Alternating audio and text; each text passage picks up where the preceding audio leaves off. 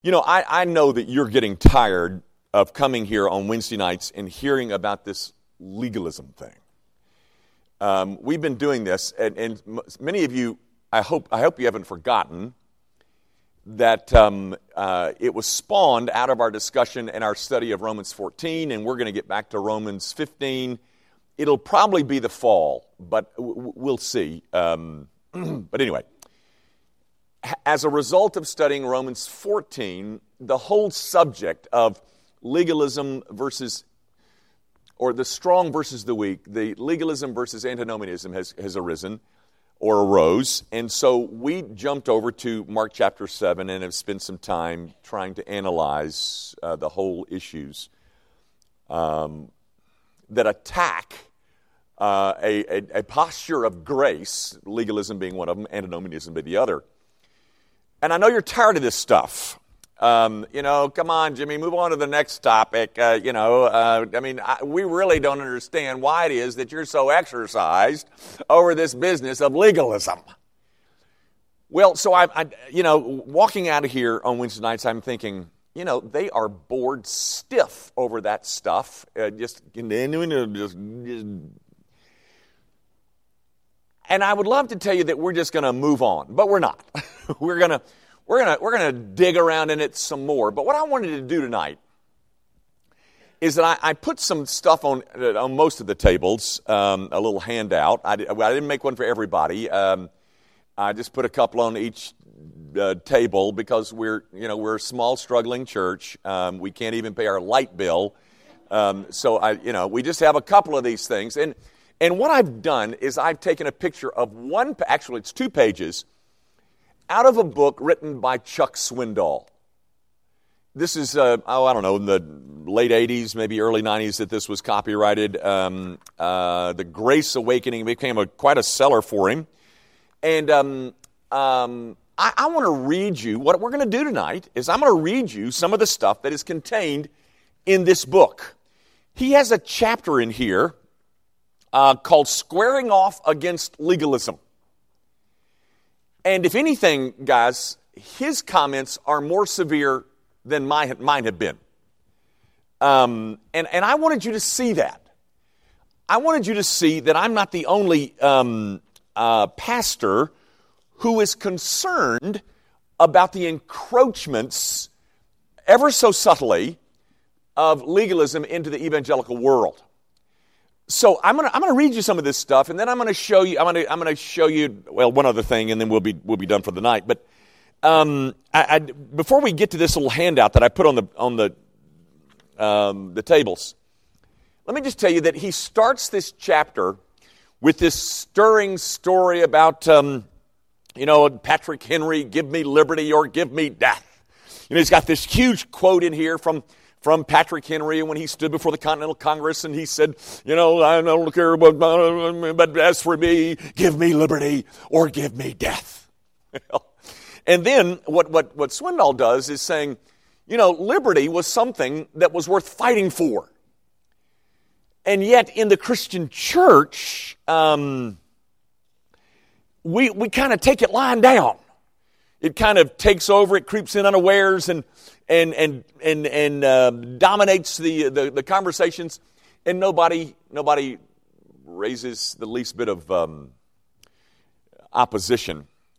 You know, guys, uh, Christians lament the way that cults turn their adherents into um, into mindless robots. But I'm telling you, evangelicalism runs a close second.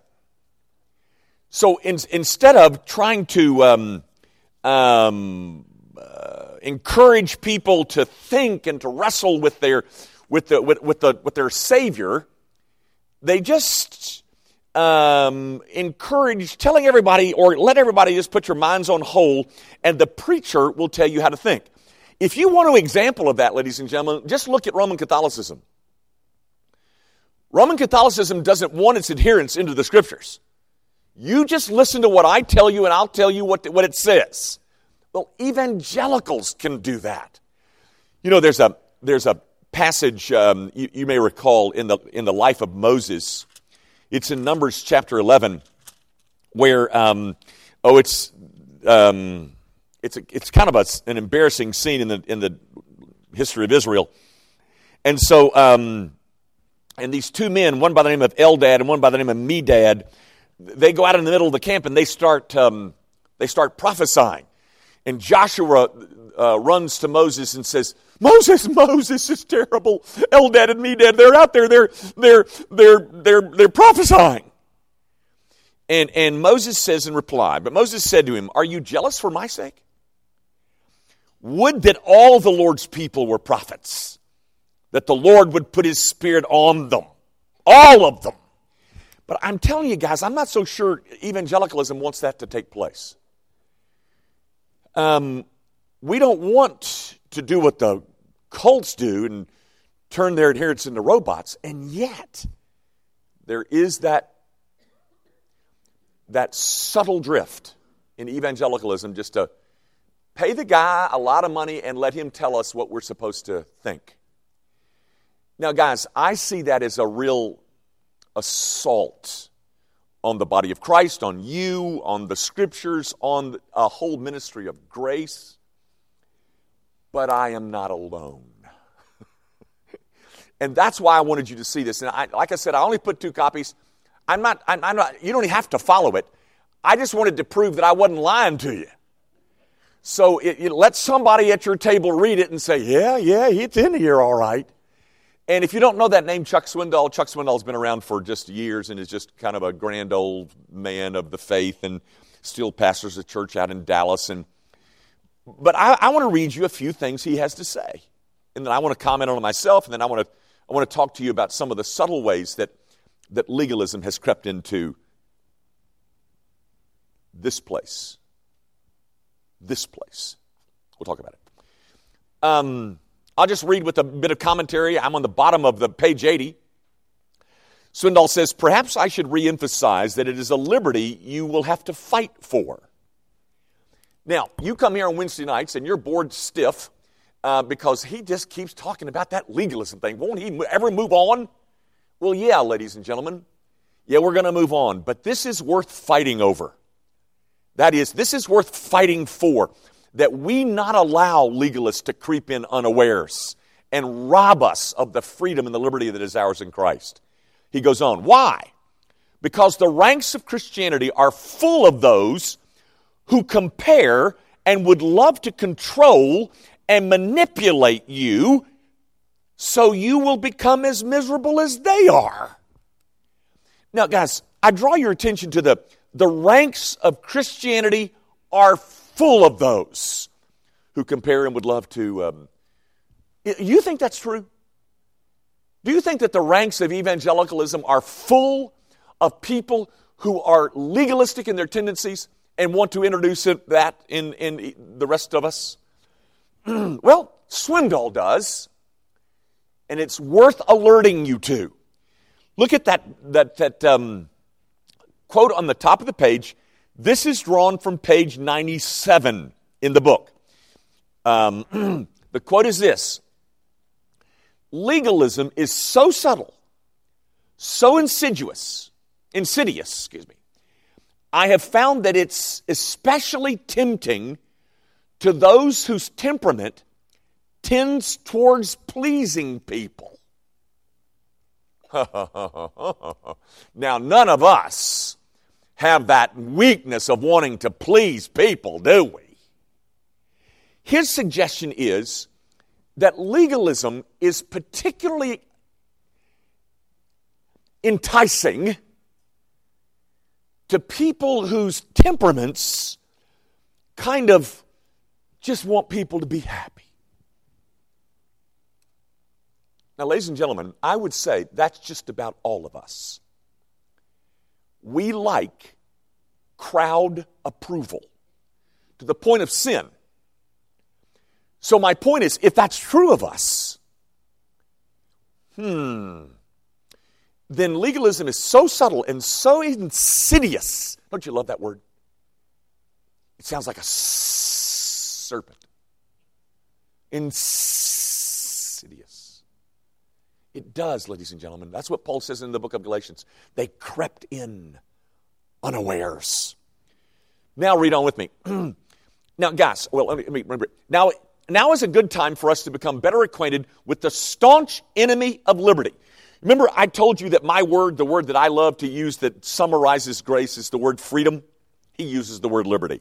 Maybe I got that word from him and I just changed. I don't know, but he says, I want you to become acquainted with the staunch enemy of freedom in Christ. Legalism is an attitude, a mentality based on pride. Gang, we spent the last two weeks and I showed you one characteristic, and the last week I showed you a second one. The first week I said that the chief characteristic of legalism is self glory. He says it's an attitude, a mentality based on pride. Now, none of us are guilty of that. I mean, no pride in this room, is there? It is an obsessive conformity to an artificial standard. Remember what I did last week? I said that legalism substitutes and lowers the standard of godliness, and we begin to measure each other by this lowered standard, this substitute standard. That's what he's saying. It's, uh, it's, um, it's an obsessive conformity to an artificial standard for the purpose of exalting oneself. Yes, sir, Bob. I, um, I stay away from all R rated movies. And you don't. And that means I'm holier than you. That's what legalism does, gang. A legalist assumes the place of authority and pushes it to unwarranted extremes. Now, guys, this next quote I really think is good. I do not know who Daniel Taylor is. I looked in the back of the book. He wrote a book, and Chuck Swindoll takes this quote out of Daniel Taylor's book. But this is good, in my opinion. The great weapon of authoritarianism, secular or religious, is legalism. You know what authoritarianism is, ladies and gentlemen? It's that, it's that mindset that says, I'm going to tell you what's, what to do. The manufacturing and manipulation of rules for the purpose of illegitimate control. Wow. Perhaps the most damaging of all the perversions of God's will and Christ's work. Did you hear that? The most damaging of all the perversions of God's will in Christ. Legalism clings to law, and I've been saying this, at the expense of grace. To the letter in place of the Spirit. That is, it clings to the letter of the law in place of the Spirit of the law. I said that too. Legalism is one more expression of the human compulsion for security. Guys, if I know the rules, even though the rules are false, and I can measure myself by those rules, then I can feel good about myself. Because when I begin to measure myself after, uh, uh, uh, next to or against Jesus Christ, I don't do as well.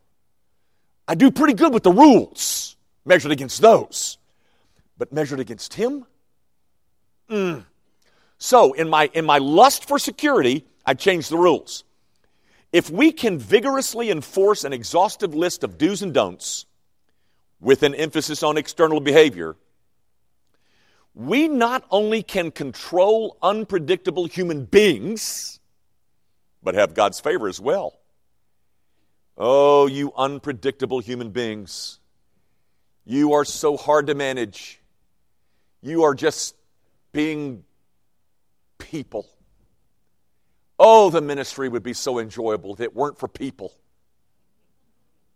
But, guys, legalism is trying to, to control those unpredictable people that are among us, which is most of us. Keep reading. Legalistic authoritarianism shows itself in the confusion of the Christian principle of unity with a human insistence on unanimity. Unity is profound, even mystical quality. it takes great effort to achieve. Yet mere effort will never produce it because, ladies and gentlemen, unity is produced by the Holy Spirit. It is a source of great security, yet demands great risk. Do you see that sentence, ladies and gentlemen? If we are going to allow the Holy Spirit of God to author things among us, there's risk. Because some of you might not get the memo. You know, and, and, and, if, and if we communicate you are free to follow Christ and be loyal to Him, well, some of you just might do some, some pretty strange stuff. And that's risky. You know, guys, let me just give you a, a small, it's not a small, it's a big thing um, that becomes an issue around here about once a month dress code. Some of you parents allow your children out into this church half naked. And some of you adults come over here half naked too. And I see you. And everybody else sees you. And then they come to me. And they say, When are you going to do something about that? When are you going to get this stopped? Why? That woman. You can fill in the rest of the sentence. If you can't get me later, I'll tell you what they say. It, it has to do with endowments. And they're saying, you got to get that stopped. Tell me, ladies and gentlemen, how? You know what reminds me of? I know y'all won't admit this. But did y'all ever used to watch Church Lady? On Saturday Night Live, the church chat? Did you ever, and, and I'm telling you, she's got our number, he's got our number. She's got our number, ladies and gentlemen. And on, on one of the, the episodes, he takes his church chat to, um, to Las Vegas. And you know that little shrivel up mouth of his and, and that hairdo, I don't know, I mean, you know, that clothes. And, and she comes out church lady does, and she begins to damn all the beautiful women that are sitting in the first couple rows. Because, ladies and gentlemen, that's what the, the non Christian world thinks we do do. Um, by the way, she's the fact that Saturday Night Live, uh, of course, so many of their skits were just vile. But sometimes when they were just funny uh, uh, caricatures of the Christian church, you know what they're caricaturing, don't you? They're caricaturing our legalism. You know, she used to do the superior dance. Don't you remember that? The superior dance? You know, they're making fun of us, ladies and gentlemen, because they think that's what we do. I, I, back to that dress code thing. What would you like for me to do? Would, would, would four inches above the knee be okay? Or would you like it to be six inches? And exactly what is a plunging neckline? We all know what they are, but you know, they vary from person to person, you know? And then if we set the rules, then somebody's got to enforce them. My greatest fear, ladies and gentlemen, is not really that you're going to come over here naked. I wish you would consider that. My greatest fear is that we're going to put a whole lot of rules in place so that the church lady can have another skit about us. So, we live with the risks. That's what he says yet demands great. Yeah, and some of you go too far. But the alternative is author- authoritarianism. Would you like that? Well, in some places they love it. Oh, I can't live like that. Maybe you can. Okay, keep going. Unanimity, on the other hand, is very tidy It can be measured, monitored, and enforced. It is largely external, whereas unity is essentially internal. So, what do we want, ladies and gentlemen? Unity or unanimity? Because unity is something that's internal that God the Holy Spirit authors. And when God the Holy, by the way, I've got one more week to, to analyze legalism, which is, and I think we can wrap it up next week, I think. But it has to do with the whole role of the Holy Spirit. Because legalism doesn't have any place for that. Because it wants to control, it wants to enforce unanimity. Unanimity insists on many orthodoxies in addition to those of belief and behavior. You know what he said? Many orthodoxies. One of the orthodoxies is no Christian ever drinks a glass of wine. It's an orthodoxy. If you're a Christian, you don't drink a glass of wine. So not only do you have to adhere to the deity of Christ and salvation by grace through faith alone, you got to put in there, don't drink a glass of wine. It is just so many orthodoxies in addition to those of belief and behavior, including orthodoxy of experience and vocabulary, even. That's my word. You know, guys, I, I can tell you that if you've ever been in legalistic circles, they all do use the same language. You know, it's, it's it, not exactly, but, you know, they've got the same catchphrases. That is, believers are expected to come to God in similar ways, to have similar experiences with God, and to use accepted phrases in describing those experiences. It's exactly right. Do you get that? Believers are expected to come to God in similar ways, to have similar experiences with God, and to use accepted phrases in, in describing those experiences. How would, you, how would you deal with somebody who came to you and said, I came to know Jesus Christ because he, he appeared to me in a dream? You got any category for that? Because, ladies and gentlemen, Ronnie Stevens says that people in Iraq are coming to Jesus Christ via dreams. You like Ronnie? I love him. And that's not the way I came. But legalism enforces the sameness. Now, guys, one other thing, and then I'm, um, I'll move on. But I got this, this quote down here at the bottom, which um, is one of my greatest fears uh, strict legalistic people in leadership drain the very life out of the church.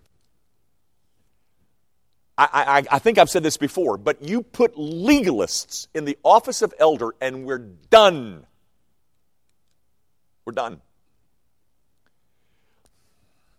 Guys, because, and, and here's what happens in, in the evangelical church they begin to choose their elders based not on things like humility and Christ likeness. They, they, they, they select their elders based on church attendance. Are they there a lot? Is he on some committees? It doesn't matter whether they're, they're humbly pursuing Christ likeness. Does he come?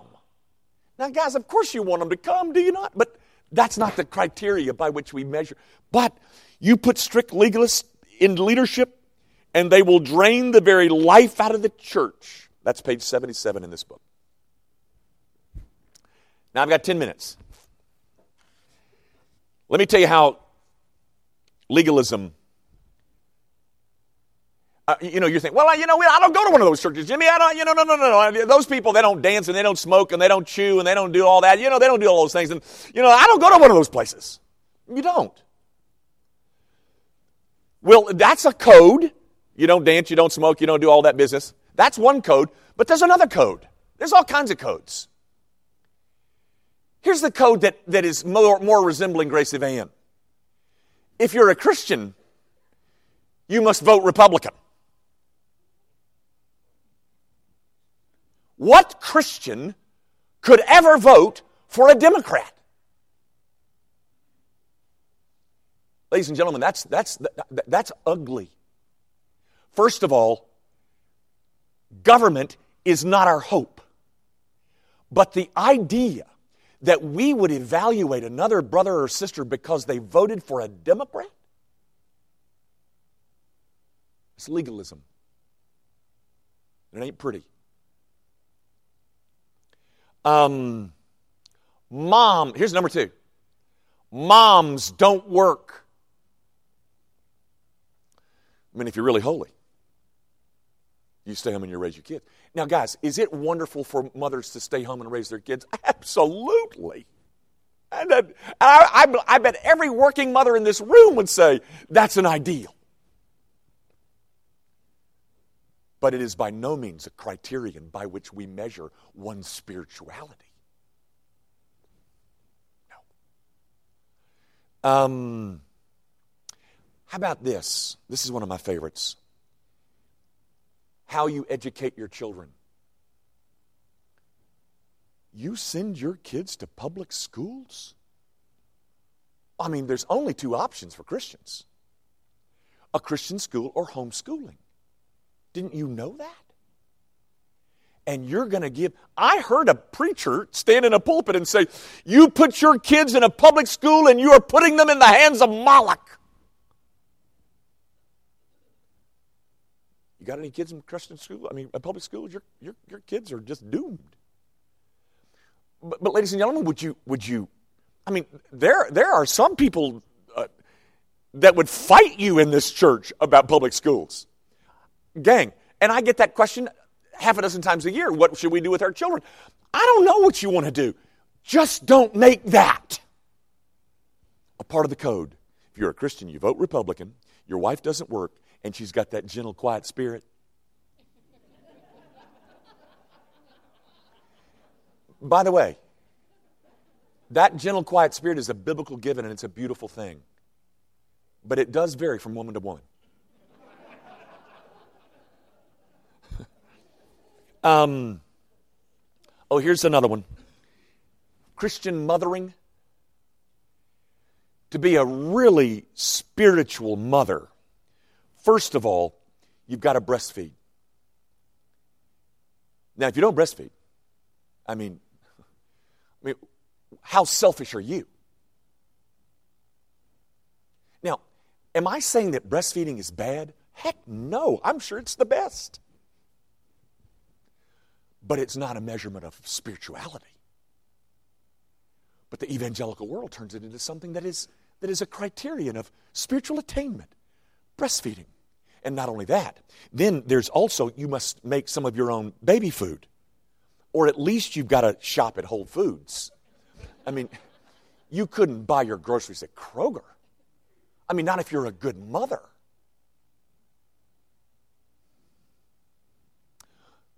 Guys, about how many years ago?